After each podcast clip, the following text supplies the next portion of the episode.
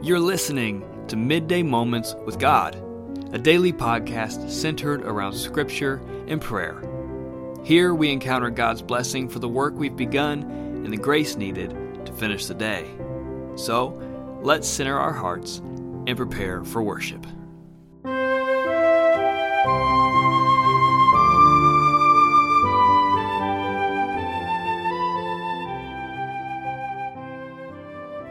Join me in the call to prayer.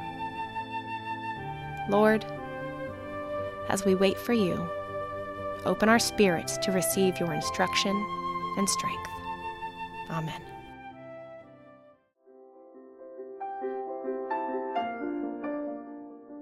This week's psalm comes from Psalm 45.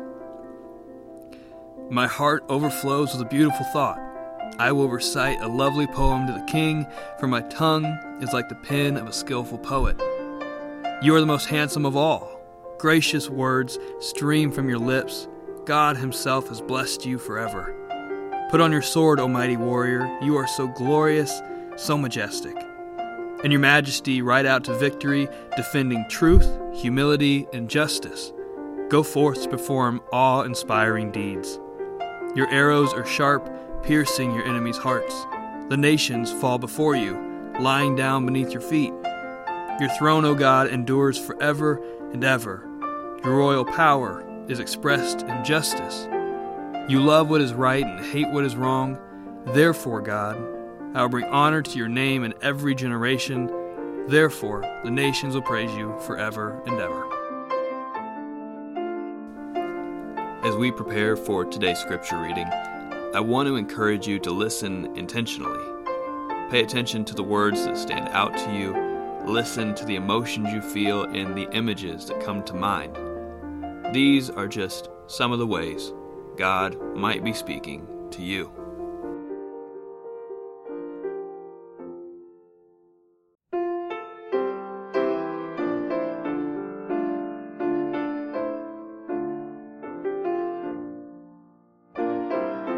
Our scripture for today comes from the book of 1 Corinthians, chapter 3, verses 10 through 17. I laid a foundation like a wise master builder, according to God's grace that was given to me. But someone else is building on top of it. Each person needs to pay attention to the way they build on it. No one can lay any other foundation besides the one that is already laid, which is Jesus Christ. So, whether someone builds on top of the foundation with gold, silver, precious stones, wood, grass, or hay, each one's work will be clearly shown. The day will make it clear because it will be revealed with fire. The fire will test the quality of each one's work. If anyone's work survives, they'll get a reward. But if anyone's work goes up in flames, they'll lose it. However, they themselves will be saved as if they had gone through a fire. Don't you know that you are God's temple and God's Spirit lives in you? If someone destroys God's temple, God will destroy that person because God's temple is holy, which is what you are.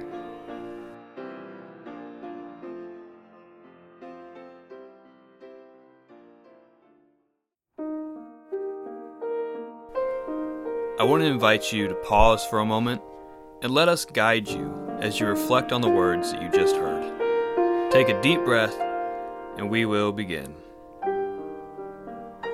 What word or phrase stood out to you in today's reading? What emotions did you feel?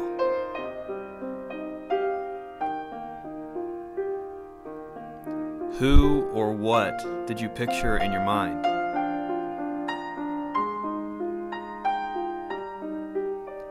Do you feel God calling you to act upon anything you've reflected on today?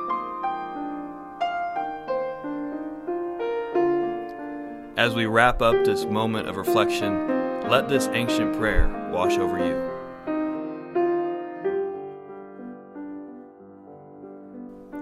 The Lord is my God, the Lord alone. I will choose to love the Lord my God with all of my heart, with all of my soul, and with all of my strength. All glory is God's. Amen. As we're uh, reading some of Pope Francis's book, The Joy of the Gospel, he says this I prefer a church which is bruised, hurting, and dirty because it has been out on the streets rather than a church which is unhealthy from being confined and from clinging to its own security. I do not want a church concerned with being at the center and then ends up by being caught up in a web of obsessions and procedures. If something should rightly disturb us and trouble our consciences, it is the fact that so many of our brothers and sisters are living without the strength, light, and consolation born of friendship with Jesus Christ, without a community of faith to support them without meaning and a goal in life.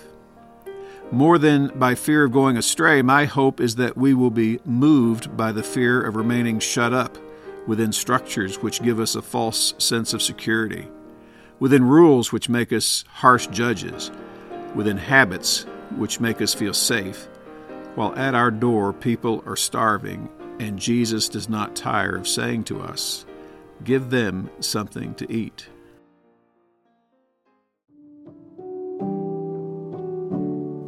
Now let's join together in prayer, letting God hear what's on our hearts.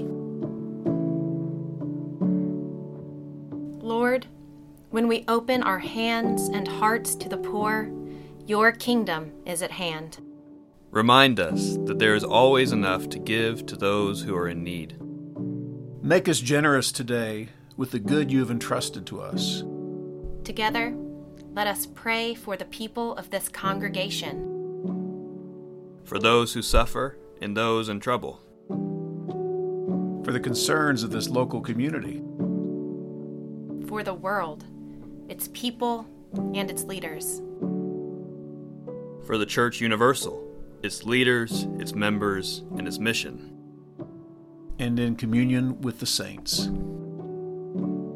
And help us to remember the words your Son, Jesus Christ, taught us to pray, saying, our Father, who art in heaven, hallowed be thy name. Thy kingdom come, thy will be done, on earth as it is in heaven. Give us this day our daily bread, and forgive us our trespasses, as we forgive those who trespass against us.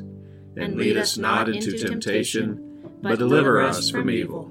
For thine is the kingdom, and the power, and the glory forever. Amen.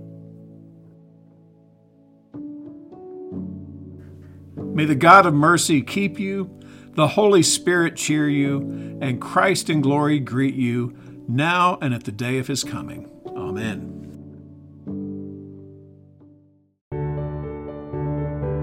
Thanks for joining us for this midday moment with God. We hope you felt connected to Christ and our community of listeners. Midday Moments with God is a ministry of the First United Methodist Church of Mount Vernon, Illinois. Join us here each weekday, wherever you find your podcasts.